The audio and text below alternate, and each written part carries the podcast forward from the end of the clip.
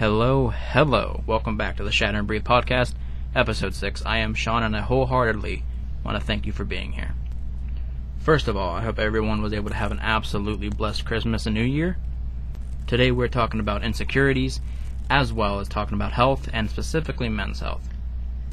I assure you though, this is not a men's only type of episode. It's just one of my biggest insecurities relates to it and was a direct cause of an issue that I feel was important to talk about for any men listening. Or honestly, any women who have a dad, brother, husband, boyfriend, or anybody else they care about who could use this information. I don't know exactly where the men's health focus will be within the episode, but I plan on sprinkling it throughout, so I hope you're here for the entire journey. Also, before we dive in, just to mention that if you haven't already, check out the link tree and follow the socials to stay up to date with everything. The Facebook page is the best place for all the most up to date postings. You can you can also check out the Shatter and Breathe shop where you can find designs made by me on many different items of clothing. So please feel free to check that out and see if anything grabs your interest. You can again find all that at the link tree, L-I-N-K-T-R dot E-E slash shatter and breathe. No spaces, of course. Also, also, let's address the patched up elephant in the room. It it goes apart it goes with part of the topic too because it was a health matter.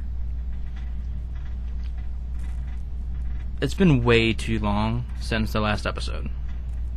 I really hate that there was such a gap, but as I've said in the updates that I gave, as well as implying in other episodes, we need to really listen to our bodies and take care of ourselves. I launched this October 1st, 2021. October 5th, I ended up getting an abscess tooth, which I went on antibiotics for a week to take care of it. During that week period, I started feeling really weak and sick to my stomach. I was under stress from different factors not related to health, and sometimes that particular stress can affect my moods and even my stomach, so I figured, you know, antibiotics, which were stronger than I'm used to, and the other things that I had going on was stressing me out, and I was just getting hit with all of it at once. Once I finished up my antibiotics, um, I was like, I was hopeful that I would start feeling better, and I wasn't. Not only was I not feeling better, but I was feeling worse. I was hit with fatigue, lightheadedness, throat irritation, sinus problems. No coughing except when my throat would get irritated. Breathing was fine, senses were fine, but obviously these were you know, these days we assume the possibility of it being C19. I wasn't going to get tested at that point, but just in case, I started taking precautions. I wouldn't touch anything that somebody else would. If I did, I'd sanitize it down. I wouldn't even breathe around people closed mouth breathing and breathing away from anybody I was around just out of precaution. Eventually, the fatigue and the mental space just got too much. It just got to be too much. After a few weeks, towards the end of October, I got tested and it came back positive. Now, I honestly don't know when or exactly how I contracted it or if I was even still contagious by the time I took the test. I know sometimes people can test positive even after they're no longer contagious. So, I don't 100% know who I got it from. What I do know is this was something different. This I've never experienced something like this before. The brain fog and how it affected my head alone was astronomically difficult. I am so blessed though. I am honestly so blessed that it didn't affect my lungs. With last year, the lung surgery and going through the radiation in that area, if it would have gotten my lungs, if it would have gotten to my lungs, I truly don't know how things would have turned out, but it would have been a whole lot worse than it was. So I've thanked God every day for the last few months for protecting my lungs because that was truly a miracle. The fatigue, though, the body aches, the the pressure in my head was so rough. My mind took the biggest beating. For safety, for the safety of my family, my friends, and honestly anybody I interact with, I've tried so hard since it all started to be careful and be aware of surroundings and I still allowed my guard to be down enough to get it somehow. It it put me in the headspace where I just didn't feel like myself. It put me in a sense of worry that was constantly there. It placed discomfort in places that would scare me into the fear of something else being wrong. It was causing me to turn every molehill into a mountain and drove me so crazy every day. Thankfully, I'm pretty much back to normal, or at least my normal before I contracted it. I still am dealing with random body aches, muscle aches are rough, my sinuses have never really stopped completely, but they're nowhere near as bad. My head's still a bit iffy, the pressure though is gone, but sometimes I think I feel phantom pressure because I don't think it's really there. I just had it for what felt like so long. Sometimes it feels like it's there, but it's not. Things like that, though, but for the most part, I'm doing a lot better, and I've seen my oncologist, my radiologist, and my PCP since all that happened, and I'm very healthy. My eyes, my eyes were affected a bit. My vision is still a bit strained. Strained is about the best way I can describe it. My eyes started to feel weak and started getting irritated easier. Now, I do believe part of my eye issue was from how I started writing these out. Everything I do, as long as I can help it, I do in dark mode. I've done that for years because it's just easier. It's easier on my eyes. I wear glasses, I have an astigmatism, and it's just better for me. I started using Google Docs to write these episodes, and it has no dark mode for PC. So I'm writing these out, staring at this insanely bright screen for way too long, and I think that contributed to why my eyes were so affected, and still are. It honestly felt like catching C19 almost made every um, already existing problem worse, if that makes sense. I now have Google Docs on a dimmer, so I can write now without my eyes feeling attacked. My mental is also still not great, but it is really improving. I, I decided to. I decided to actually, for the first time in over 12 years, go and see somebody to talk to, instead of trying to home remedy myself. Though I am slowly getting back to where I feel I should be, I know I'm not there yet. And if somebody can help me get better, then I'm more than open to see at least, you know? I stopped going to therapy because the people I was getting once Dr. Conti left weren't helping me, and I was being asked every time if I was open to medication. I made it clear every time that I don't need medication. I just need somebody to talk to who will listen and be able to explain to me what may be causing my problems. Now, I really want to make this clear. I've said it many times and I'll say it again. I have a wonderful support system. I have people who, if I need to talk or vent, that they will listen to me. I have shoulders to lean on, I have ears to speak to, and I do reach out sometimes. I don't do it a lot, but I have a lot more in recent years than I used to. Opening up more and not holding so much in has been something I've actively been working on doing better in that time. So I will vent more. What I feel I really need, though, is somebody completely outside of my box to analyze what's happening inside my head, at least as best they can, and shine a light on what I may be missing or what I may not be acknowledging. It's definitely something, though, that the last thing I thought I would need if I ever caught C19 was to go back to therapy. I haven't seen a whole lot of people talk about that being an issue for them, but here I am. Honestly, though, I've considered going back for a couple years. Honestly, since 2019, especially. So I'm happy to be seeing somebody again, and we've met we've met once already, and she really seems like somebody who can do me a lot of good. She's very down to earth. I get good vibes from her, and when she talks to me, she's talking to me, and she's listening. So I am actually looking forward to this experience, and I feel it will do a lot of good. There's No shame in therapy or finding help. You're worth it. And if you feel like it's too much on your own, then please find somebody if it's possible. If it's not possible for finances or insurance issues, then reach out to a friend. Reach out to a program. Or if you really feel there's nobody there, shoot me a message on the Facebook page or through the email in the About section of the Facebook page, and we can talk it out. Just please take care of you. Take yourself into consideration, please. I like being the person that others go to when they need somebody. I like being the beacon for the lost ships, but the lighthouse can't help anybody if it's not properly maintained.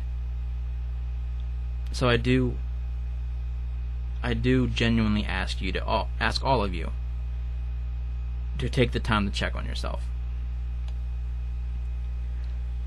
So, to get into the meat of this episode, insecurities. We all have them. We all suffer from we all suffer from them and we desperately want to get rid of them. Don't even get me started on mine. Well, I suppose that would be hard to avoid considering I'm about to be talking about some of them. Seriously though, it's something that almost every single person, if not every person, can relate to. Which makes it funny when you think about it. We're we're all insecure about something that makes us feel others will judge us for it or make fun of us for it. The same people who have insecurities about themselves. Why is that? How are we so scared of others with a sword while we ourselves have a sword of our own? If only it was easy as a simple answer. In order to see what's in the box, we have to unpack it. A big part of the Cancer and the Aftermath series leaned into the understanding that the things we go through will mold us. We learn from mistakes. We sharpen our skills, but we also pick up these fears of how we're seen or what we're able to do or what we're not able to do. It starts early and oftentimes innocently. What do most little boys want to do? They want to grow up big and strong like their dad or whoever their father figure is. You're introduced to goals and milestones out of pure adoration and example. There's nothing wrong with it either. Little girls oftentimes want to grow up and follow in the footsteps of their mom or their mother figure.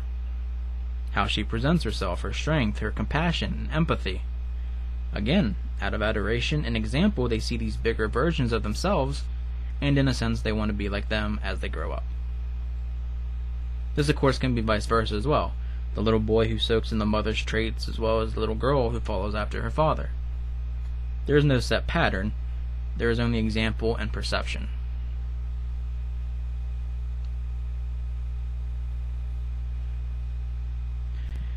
As we get older, as we grow up, and our world starts getting bigger, we start getting new influences and new visuals. We start making friends. Our friends have parents, grandparents, siblings who we want to get to know. We have classmates, teachers. What once was, what was once, if I eat my vegetables and drink my milk, I can be big and strong like my parent becomes I have to get these grades, I have to speak in front of a room full of other kids, and I have to do my homework if I want to please my parent, my teacher, etc. The goals start expanding and evolving. What seems so simple starts getting a little more complicated, and as A and B have now become part of this bracket system of doing W, X, and Y to hopefully attain Z. The mind of a child is powerful more powerful than some realize. But like adults, some sometimes that fact goes both ways. As we go through life, we start hearing about others and how their family is, how they were raised, how their Christmas went, and what they had under the tree. You add social media to the equation, you've turned the slow burn into a wildfire. Through this process, the goals slowly turn into expectations and when your intake is rapidly increased, you start feeling the pressure. You start asking questions like, like you start connecting the dots of another person's sheet and are getting confused why the dots on yours are so different. I feel like I feel like children who unfortunately come from a broken home start this process even earlier. It's so heartbreaking, too, because they start off life with more questions than anything. All they know is questions. The point I'm making, though, is through this journey, we start seeing differences. We start finding comparisons. We start noticing reactions to certain things. The way somebody looks, the way somebody talks, the way they dress, and the way they conduct themselves. We start noticing these things, and we start noticing how others react to these things. Now, we all know kids can be awful. I'm just going to say it. I love kids, but they can be awful. In all fairness, though, adults can be awful too, obviously, so I'm not just picking on kids here, but you know what I'm getting at. They can be brutally honest, they have no filter, and they will just let loose on you. I'm not just talking about adults either. I think most of us got flashbacks just now of the time a little turd struck a nerve, but they will, of course, be harsh towards other kids as well. Now, yes, there are kids who are genuinely well behaved and considerate. Not all kids are bad mannered. There's an understandable ratio there. But it does happen where kids will be very mean and cruel. Again, much like adults. Hell, some adults are mean and cruel to kids, which honestly are oftentimes those responsible for the kids who are acting out the way they do too. Kids aren't programmed at birth, they learn by example. Be it the examples we set or the examples we allow them to see, either voluntarily or recklessly. As we get older, as we go through things, we start to find our insecurities. My earliest insecurity was my speech impediment. I touched on this a few episodes back. I couldn't I couldn't say or use the letter R correctly. I did speech therapy in school from preschool all the way to 6th grade.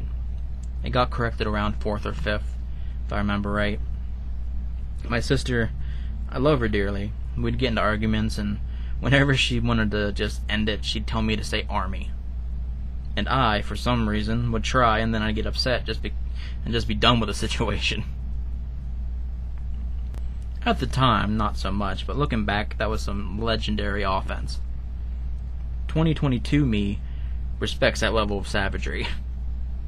She didn't say it just to say it, we were arguing, so I was probably saying some nonsense too, so I most likely deserved it. That speech issue was one of my earliest cases of insecurity, though. Although, now looking back, another early one was this neighborhood kid. Well, he didn't live in the neighborhood, but his mother did. I think they were separated. I can't remember for sure. But I know he wasn't there all the time.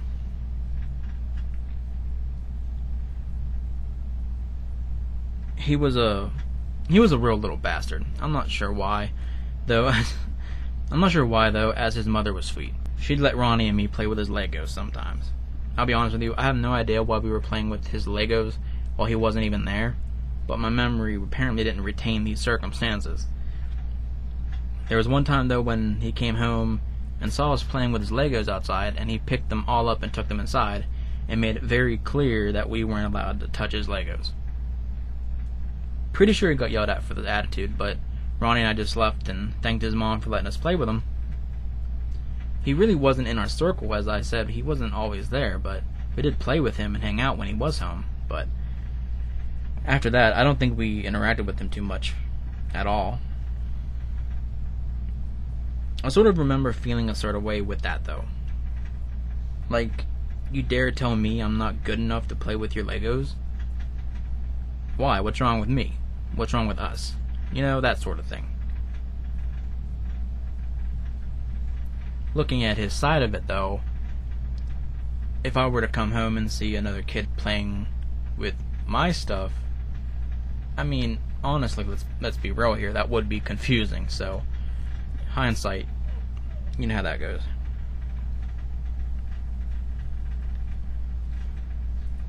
Then, of course, as I talked about in episode four, my hair started falling out from the chemo, and that was my first hard dose of anxiety and insecurities.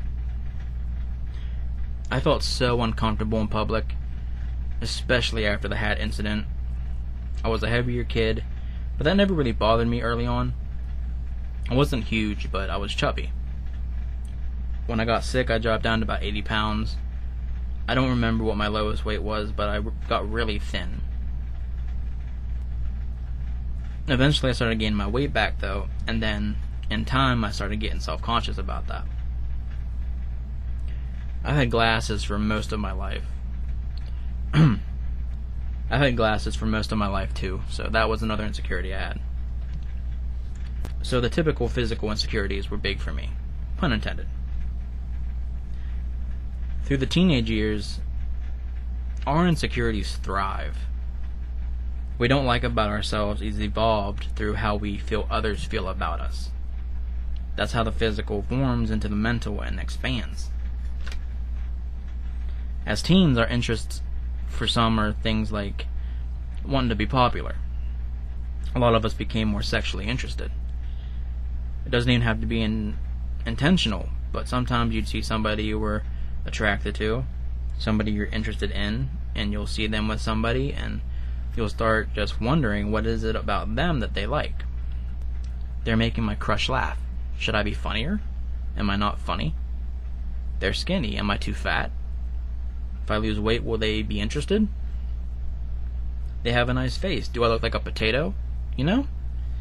Nobody in this scenario has done a single thing maliciously or wrong, and still organically we we're we start forming these insecurities about ourselves, and that can turn into this unwarranted issue with those we feel aesthetically or characteristically superior to us by way of our own raw, uncontrollable thought process. I believe our insecurities are the perfect storm of wanting to be better versions of ourselves, or at least what we think would be better versions, mixed with witnessing what others are attracted to. Not only somebody's looks either. We can feel insecure about our looks, yeah, but we can feel insecure about our clothes, we can feel insecure about our income, our home, our car. A byproduct of all that, we can be insecure about our accomplishments in life. A big thing you see right now is people feeling like if they haven't done X, Y, and Z by age whatever, that they've failed in life. I get it. I'm 30 years old, and I beat myself up over a lot of things. So I can relate to that very well. Social media was the big boom period of comparison.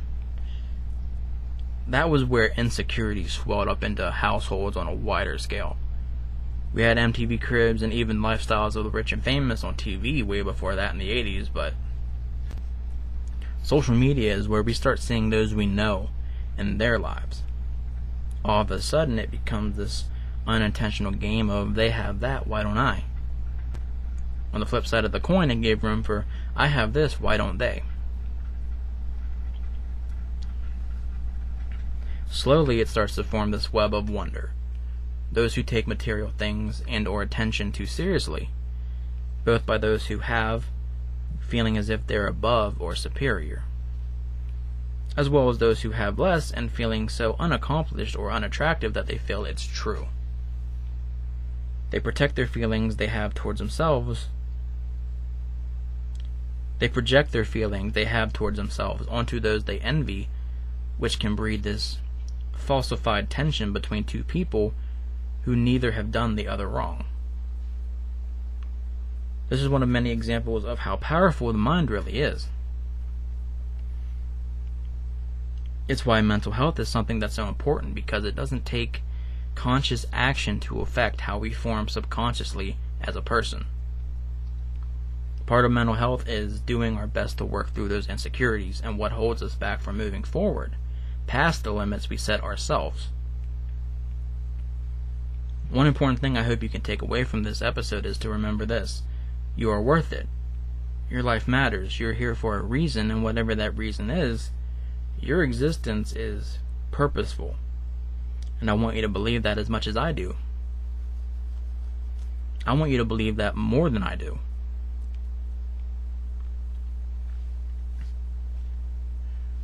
One question that always intrigues me is summed up with one word Why?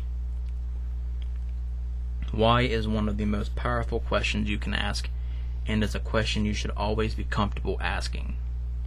In this instance, I want you to ask yourself Why am I so hard on myself? I want you to do that and truly think about how you'd answer that. what you would say to yourself after it's asked. A lot of time I'll post something on Facebook, an inspirational statement or advice, and so often it's something I'm writing for myself. I'll find myself in a mood or a state, and because I'm aware of myself and usually will notice when I'm going into a state of somberness or uncertainty, I can try and think outside my own box. I will try and give myself some unbiased advice or words of encouragement to help speak into existence what I already may realize to combat the clouds in my mind trying to hide that very realization from myself. I've realized a lot, but specifically, two very important things on a path of self understanding. Nobody knows it all, and we also know more than we realize. When you approach riding a bike, you learn how to ride it first. Experience is a valuable teacher. So when you ride a bike, you're not only learning how to ride it, but you're also subconsciously realizing and adapting how to ride it safely. We rarely ever think, while we're learning how to keep our balance, what we are to do if we run over a rough surface or have to come to a complete stop. And the brakes won't slow us down in time. Everything we do in the process of learning it comes with a natural precautionary development. You can think of it with a person who is driving their vehicle and hits their brakes and without hesitation or thought throws their arm in front of the passenger to make sure they're not thrown against the dash or the window. When a firefighter runs into a home, they don't know the layout. They aren't aware of where the flames are coming from before going in precisely. When we learn how to walk, we fall. We're not learning how to fall, we're learning how to walk, but while doing so, we're subjecting ourselves to instinctual responses to counter the potential setbacks that may come from our attempts. With that in mind, why shouldn't we apply the same understanding towards our mental health or our insecurities? When we're feeling like we're not looking good today, we stare at ourselves in the mirror and just get upset or frustrated at ourselves and beat ourselves down. We're facing cruelty and judgment before we even leave our homes. How can we combat that? We can take a few moments before we leave to express some things we do like about ourselves. We can think of things that we'd like to hear from somebody else that will boost our confidence. We could say those things out loud, and hearing it out loud could trigger some positive responses inside us. The term hyping yourself up is there for a reason, and it's something that's not only healthy, but a valuable ally in our fight towards cerebral civility. We can exercise our self esteem like we exercise our bodies. We can find better camaraderie with ourselves by doing so, as well as help provide a shield from outside sources of shallowness and rude behavior. One thing that nasty mannered the one thing a nasty mannered person hates the most is confidence because for somebody to be that disrespectful, they aren't too happy with themselves. Not really. It goes it goes way beyond just physical as well. Finances, living situation, transportation, your mental health itself. I have anxiety about my anxiety, which gives me more anxiety. What an absolute circle jerk of worry. I've missed out on parties, concerts, jobs, schools, functions while I was a student. I refused to go to my graduation since I was homebound. I didn't feel I deserved to go. I put in the work, but because I felt I failed to actively go to school, I felt I hadn't earned the graduation ceremony. If I would have gone, I'd still have been anxious, but there's a difference in being stuck at school and having the option to leave whenever I want, which is what I honestly think it's what I honestly feel was one of my biggest issues with school. Even to this day, I hate being stuck somewhere. Of course, knowing what I know now, that sense of not deserving my ceremony was completely false. I want to say this for anybody listening who needs to hear it. You don't deserve less because you feel you should have done more, if doing more in that instance was outside of your ability. A part of anxiety is fighting with hypotheticals You're facing situations before they even have a chance to happen. You're getting ganged up on by what ifs and maybes, and it's taken away so much of your mental energy that it becomes hard to deal with the reality where that doesn't even exist. It's like you're getting full off the menu before you even allowed yourself to eat anything. That's what we're doing when we allow our insecurities and our anxieties to keep us from doing things. You could think with that analogy that it's not a bad thing if you get full off the menu and don't eat. You're saving money. Relating that to if you don't go out or do this or that, you won't be able to feel like you're being looked at a certain way. In reality, though, you have to eat or else you won't survive. You have to break from the chains or else you'll be stuck exactly where you are feeling the exact same way. I'm not saying nobody's going to give you looks or make a nasty comment towards you. I'm saying I'm not saying nobody is going to judge you or that nobody is going to hurt you. What I'm saying is you're only hurting yourself by denying your. What I'm saying is you're only hurting yourself by denying yourself the most beautiful parts of being alive. To live your life for you and not put your life on hold for them, whoever they are. I get it though. I absolutely get it because, like I said, I deal with a lot of insecurities myself. One of which I was able to finally overcome last year. This is where the men's health portion really comes in, so for any men listening, I really want you to take this in.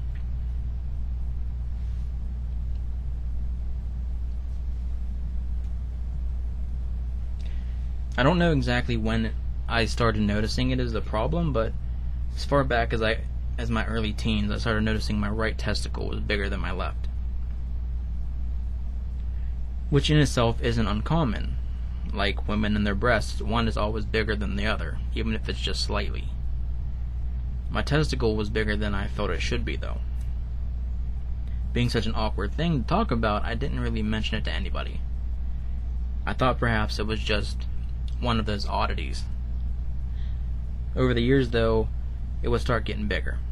Not drastically. It it wouldn't double overnight or anything like that, but over time it was getting bigger, and I always just assumed and was hoping that it wasn't anything serious.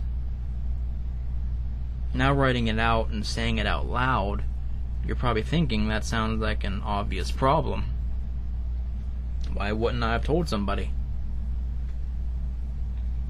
I would be wondering that too, but honestly, it was a combination of things.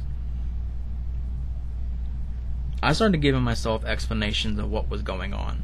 I thought maybe the tumor, having been on that same side, that somewhere along the that somewhere along the line, fluid got trapped there somehow. Perhaps something else was going on that trapped fluid there. That was me trying to hope it away. I was terrified of it being something more serious, and the longer it went on, the more I tried convincing myself it wasn't anything serious. The idea being if it was something serious like testicular cancer, there would be more symptoms. Up until about 24 years old, I was getting blood tests every year or every other year, and so I figured if something was going on, I'd have heard about it. I was just scared, and it seemed it seemed to have been a case of fight or flight and how I dealt with it and and I was trying to get away from it hoping it would just stop getting bigger and just deal with it. The rate it was growing was never noticeable in terms of seeing it as it happened, but every year, if I were to take a before and after photo, it would have been more than noticeable. If I were to estimate from about 14 years old till 29, it had basically gone from a big jawbreaker to the size of one and a half softballs, maybe even bigger. It had gotten to the point where I was constantly uncomfortable physically, but the worst part I dealt with was mentally. For at least 15 years, over half of my life at the time, I was constantly self conscious because of how noticeable it got. Even when it was still manageable to hide, I was still worried about it being noticed. The second half of it was the worst because it had gotten to the point where there really wasn't any hiding it it was bulging too much and there wasn't anything I could really do but I did still try.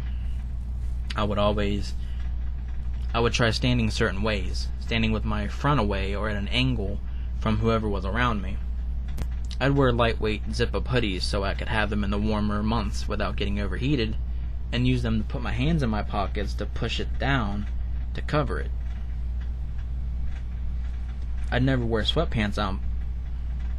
I'd never wear sweatpants out in public because it would be even more obvious. Even at home, I would sit a certain way. I'd walk quickly to sit down faster. I knew people noticed, but most wouldn't say anything. The only people who would generally say anything were my friends, who basically turned it into a running joke where I had this monster dick, and that's why the bulge was so big, and I so I leaned into that to avoid talking about it. It's much better to have people making a big dick joke than it is opening up about something that really made me self-conscious. I didn't really tell anybody what was going on. My folks didn't even know how bad it was for me until last year when it became addressed. My doctor down in Children's did check it out before I aged out and recommended I go see a urologist to have it looked at. I saw the one they have down there who examined me and did tell me he believed it to be a hydrocele, but he suggested getting testing done. To which I said I'd call down to make an appointment, but I never did. A month or so later, I aged out and let it go. The only people who knew about my dealing with this besides me and them were the women I had become sexually involved with. Now, let me tell you that contrary to my anxieties and my self consciousness, not a single woman I was with had ever made me feel negative type of way about it. Looking back, honestly, when I was naked and was seen, all that urge to hide went away because it was out there. I mean, it was literally out there, but I wasn't hiding anything anymore at that moment. They would be more intrigued with it, to be honest. My one friend, when she saw it, her mouth dropped open and dead ass said, Holy shit, your balls are huge. She started laughing because of the shock, and so I started laughing because thankfully I've been blessed with an amazing sense of humor to help me through things like that and not take too much personal. She wasn't even laughing at anything negatively, but she just genuinely did not expect that, so it was just like, wow. That was the usual way things would develop. It would be shocking but more interesting to them than anything, and my friend I just mentioned actually discovered, along with some others, that huge balls were apparently a turn on. So hey, the more you know, right? I had a conversation with her actually around the time before my surgery last year, and she says, So, no more huge nuts? And I said, No, no more. I'm ready for some normal ones. Another great friend of mine said, I'm not going to lie. I'm going to miss the big sack. And I told her that makes one of us, and we both laughed about it. Besides those moments, though, for 15 years I struggled, and for more than seven of those years, it was honestly a constant hell for my anxiety. I was anxious just standing in public, even in private most of the time with others around me because I just knew how obvious it was and I hated it. I was part of a Bible study group, and the way it worked was we'd meet up at the church. We'd play basketball or some sort of sport, and we'd do a food run. Do the lesson, and then play something again before we left. Well, I'd 80% of the time not play a game because most of the time when I play, because I'm a heavier dude, my boxer brief waistband would work down and go under my stomach, which would give me less support. When that would happen, it would be both a lot more noticeable and also be very uncomfortable physically as well. It was so big, so it was also very heavy and would just pull and hurt if not supported. I couldn't just adjust myself, so I had to pretend I had to use the bathroom. I did this trick at work too, so I could go and fix myself up and have the proper support I needed. So I missed out on a lot of games that honestly I would have liked to play more of. But thankfully, my friend Kels just wasn't about the sports anyway, so she'd be on the bench with me, so I never minded that. I'd look at photos of me taken and notice some bulge, and it instantly hate the photo. I deleted photos before because of it. Photos I'll never be able to get back. I've worked security off and on throughout my teen and adult life. Towards the end, that would stress me out because I I do tucked shirts with cargos. Presentation is everything to me. I don't like looking or feeling sloppy, so I'd have the tucked uniform shirt in my pants, my duty belt. So, because I felt so anxious and self conscious about my bulge, I started wearing a bulky tac vest. My reasoning was besides it being useful, it would help bulk me up and take focus off my lower half. The way I dressed 24 7, public or private, was based around me hiding it the best I could. Last year, I went and when I went to the ER and they told me about the two masses, and I said in episode 5 how I knew about that one already. That's what I mean. The reason why it became so scary is because, as real as it was for me, mentally and physically, it now became real medically. And I was about to find out what I've put off for half my life. I don't know. I didn't know it was a hydrocele. I didn't know what it was. For sure. Of course, I was scared it could have, it could have been a tumor. I talked myself into the belief many times that if it was cancerous, I'd have been having issues a long time ago, but you never know. It's possible for a tumor to be benign for years and end up becoming cancerous. Weirder things have happened in this world, so you never know. One of one of my favorite episodes of South Park is the episode where Randy is so desperate to get medical uh, medicinal marijuana that he gives himself testicular cancer in order to get it. He was he's walking around with his balls so big he needs a he needs to haul them in a wheelbarrow. I laugh my ass off every time I watch that man singing Buffalo Soldier. I absolutely do. That is, like I said, that is one of my favorite episodes. But I'd be lying, though, if I told you I didn't get a pitfall in my stomach every time the laughing stopped. So when they told me about the two masses, not only do I have this new mass under my lung, but I'm finally forced to deal with what's going on with my testicle. It gets diagnosed as a hydrocele, which for those who don't know or perhaps haven't watched previous episodes where I explained it some, is basically trapped fluid around one or both testicles. So the next step is finding a urologist. Thankfully, my wonderful friend Nikki, who's pretty much my non biological sister, actually works at a urologist's office. So she gets me hooked up with them and she sets me up with a PA there, Kate. Now, Kate is amazing. She's made it her mission to make sure I'm a thousand percent alright in that department because she knows my medical history, and so she crosses every T and dots every I to make sure no surprises happen. I met the doctor there, very nice guy, very skilled at what he does, and I got scheduled for my, my surgery in July. Again, this is 2020. To run you through this, I get to the building early morning. I'm his first patient of the day. I get all readied up, strip, and put the gown on. I have to shave as I sort of expected. I get into the room where they have you while you, while you wait for everything to be set up and ready. I talk to the anesthesiologist, and he goes over what's expected, the risks, and how it's going to make sure everything goes absolutely to plan so I can relax. So it comes time to be sent into the OR. By the way, all, all the people there are so incredible and sweet and I truly appreciate how helpful and relaxing they were with me. That sort of thing makes such a difference.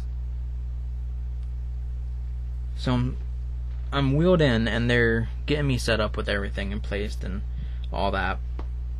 They're talking to me, asking how I am, and asking me what I'm there for to make sure I'm aware of everything.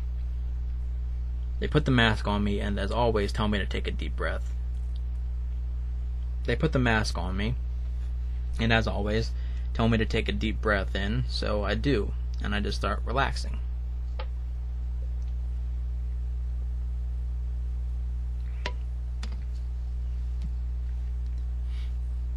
I talked in the last episode about my experience and feelings towards going under. I spent so much time leading up to my procedures praying and talking with God, being with my family and talking to friends, so by the time I go in, I can have this sense of peace with it. Now, I don't go into it thinking the worst, but I do go in understanding that I may not wake up. So when I'm laying there, the room is bright, surrounded by people reassuring you and talking to you, and your body is just slowly becoming more and more relaxed. And your eyes are getting heavier. The voices start getting distant, the room starts getting dimmer, and you finally just drift off to sleep. The surgery goes perfect. They start wheeling me back out, and before I even get to where my bed's going, I start waking up. I'm so groggy I'm out of it. But they're asking me if I'm okay, how I'm feeling, how how the surgery went great, and I'm trying to talk to them. The first thing I try to tell them, the first thing I tried to say to them was a question. I couldn't get it out clearly, so I tried again, and I asked them, Do I still have two? And I hold up two fingers. They laughed, and I felt one of them touch my hand. They said, Yes, don't worry, they're both still there. Another one of my worries was losing my right testicle because I didn't know if it was damaged or what, but thankfully it was perfectly fine. I'm there for a while longer till everything's all good to go, and then I'm wheeled up in a chair outside and get in the car with my folks, and we go home. the this post surgery recovery was the worst. Was the worst I had ever experienced. Even now, after having lung surgery later that year, it was the worst recovery period ever. You don't realize what all that affects until it's affected. It hurt to sit, it hurt to lay down, it hurt to stand, it hurt to move. I couldn't sit with my legs together. I had to have something propping my scrotum up everywhere I sat. My mother, I thank God for her every single day, set up a system to help me go to the bathroom. She taped a sock to the sides of the toilet so I could prop my scrotum on it while I sat on the toilet. Because of the setup, I had to go in I had to go pee into a urinal, and if I had to do more than just urinate, it would hurt so bad because the slightest strain was torture. I was having to ice it every hour and had to change the dressing every day.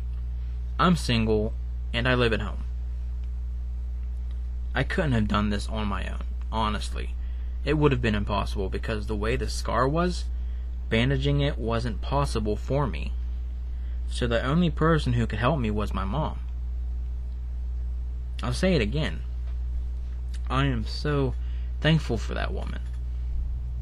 She means more to me than she will ever know because it gets impossible for me to express it to her. By the time I hit this stage of my life, I was hoping I'd be able to spoil her and my dad. give them an easier, less stressful life.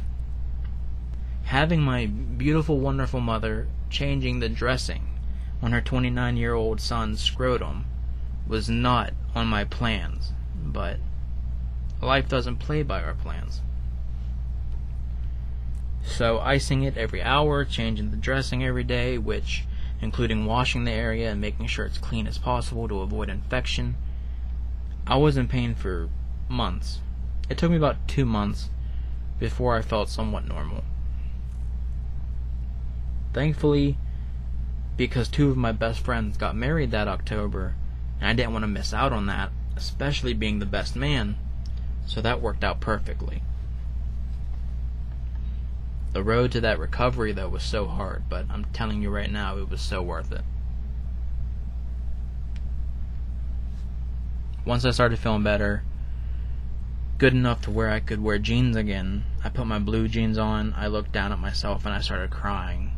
For the first time in over 15 years, I looked normal. I went over closer to the mirror and looked at myself from the side, and I was just overcome with emotion. I had nothing more to hide there now. I looked like I'm supposed to look. A healthy bulge. The type a man's supposed to have. What had controlled my life for so long that it is no longer there, and I couldn't handle how happy I felt. It's been a year and a half. It's been a year and a half since my surgery, and I still can't really get over it sometimes. I'll be at the store, standing in an aisle, and just enjoying the peace that I have without trying to hide that anymore. I walk with more confidence and, and less fear. I can embrace a part of my self confidence that was locked away for so long. That's one example of how much insecurities can cripple you, can cripple us.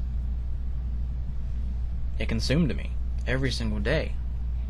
Do I have other insecurities? Of course. Too many. There is no universal fix to every situation, but one way to work towards the goal of feeling better about ourselves is to understand why we feel a certain way and what can we do to work through it. I want to also make it a point to any man listening out there, as well as the women listening who have a husband, boyfriend, father, brother, son, please pay attention to your body. When you're just sitting around doing nothing, take a few seconds to feel around. Check yourself for oddities, bumps, tenderness, size increase.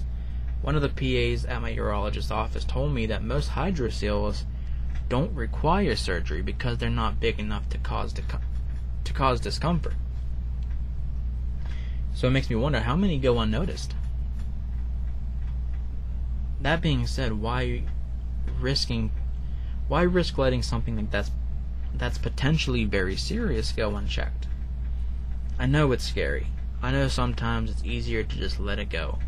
Tell yourself, I'm sure it's nothing. That's exactly what I did.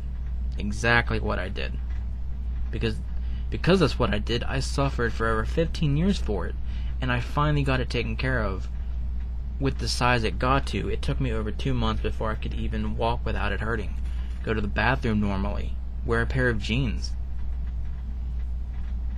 Please don't allow fear or worry stop you from taking care of yourself and checking on yourself. You owe it to yourself to stick around and do so without so much holding you down.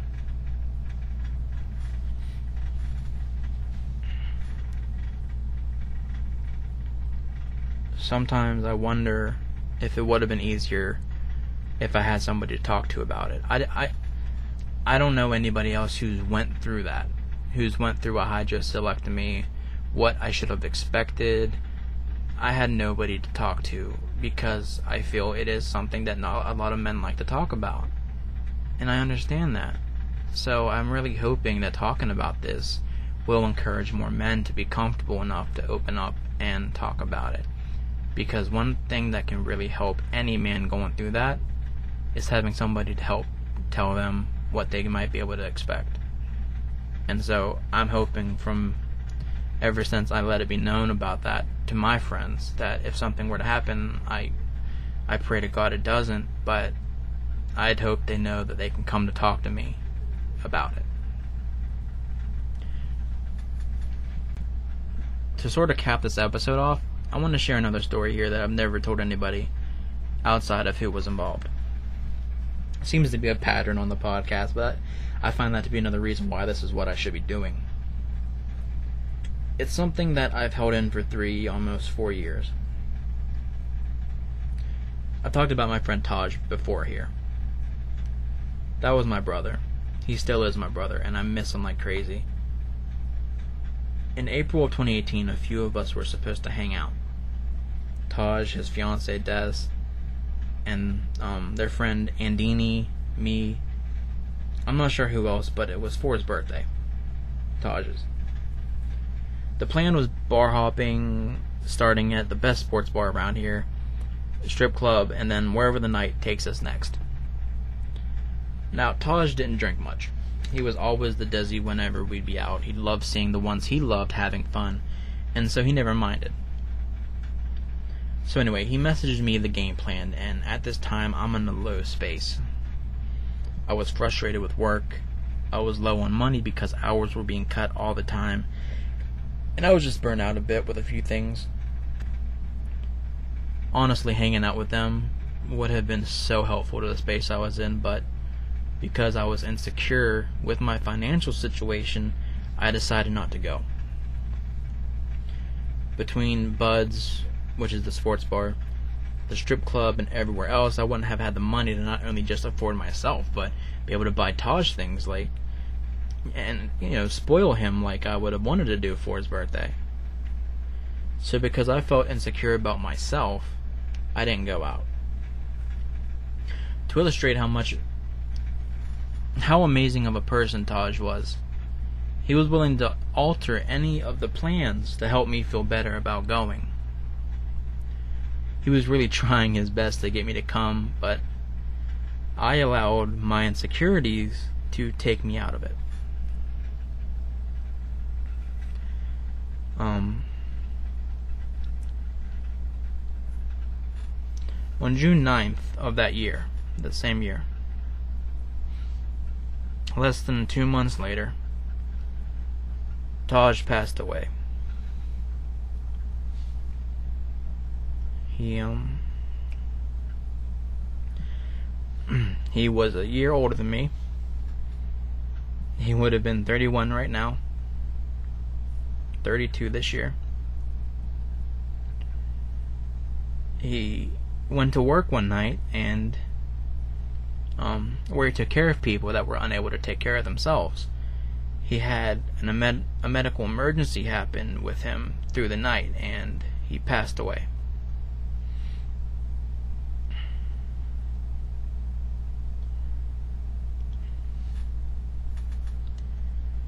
I I thank God that he was able to come to a night of Bible study between his birthday and the day he passed away because we did get to spend a wonderful time together with friends.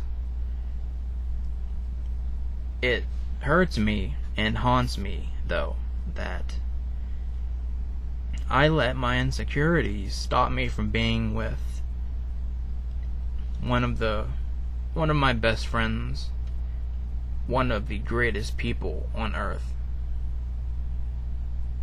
on his last birthday. A day where all he wanted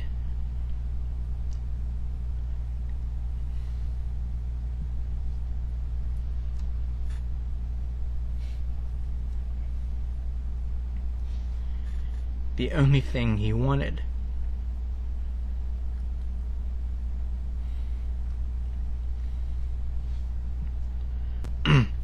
was to be around the people he loved and knew loved him. He didn't need anything bought. He didn't need anything given to him. All he wanted was to have fun with the people he enjoyed. And and um I let something as stupid as money and I let something stupid as money fuel my self pity and I I couldn't even give him that.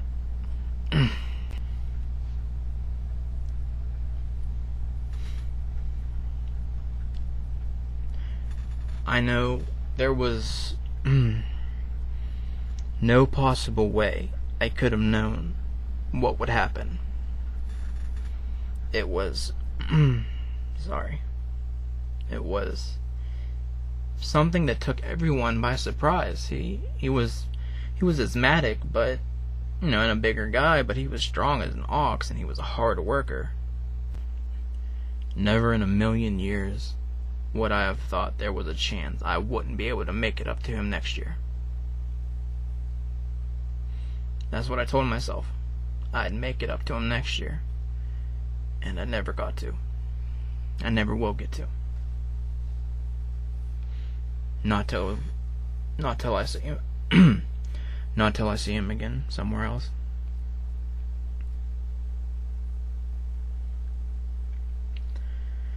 I understand insecurities are there for a reason. I understand that there's nothing I can say that is going to instantly make you get over what you're insecure about. What I want you what I want you to take away from this episode is that we beat ourselves up more than anybody else can. We set the bar for our threshold. If we feel bothered by our weight and somebody calls us fat, it hurts. If we feel underwhelmed by the goals we have achieved for ourselves and somebody pokes fun towards that element, it hurts. Keep that in mind. Keeping that in mind though, it if we take the time to understand our insecurities and process through them, we can work towards controlling how much they affect us. Insecurities are a byproduct of compromised confidence. The more you work towards understanding yourself, the more you will start to understand yourself. When you begin to truly understand yourself, your confidence will strengthen naturally because you're climbing that ladder of consciousness where you're above all those bad thoughts. Because you can finally see them for what they are. I'm not there either. I'm still climbing with you. I'm not waving you I'm not waving to you from the top. I'm not waving to you from the top. I'm holding my hand out to you so we can keep climbing together. And sometimes we need a little help. I've missed out on so much because of my insecurities. I'm sure you have too.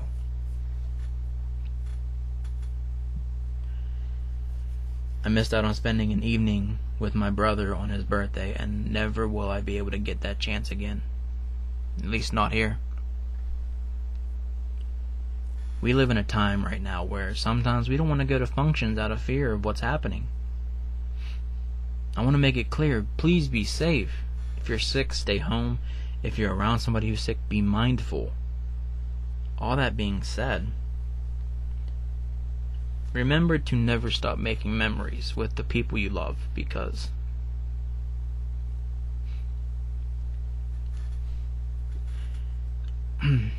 eventually that's all you'll have left. That's all they'll have left. Be mindful, be safe, but be yourself and enjoy your life and the vibes of those you love around you.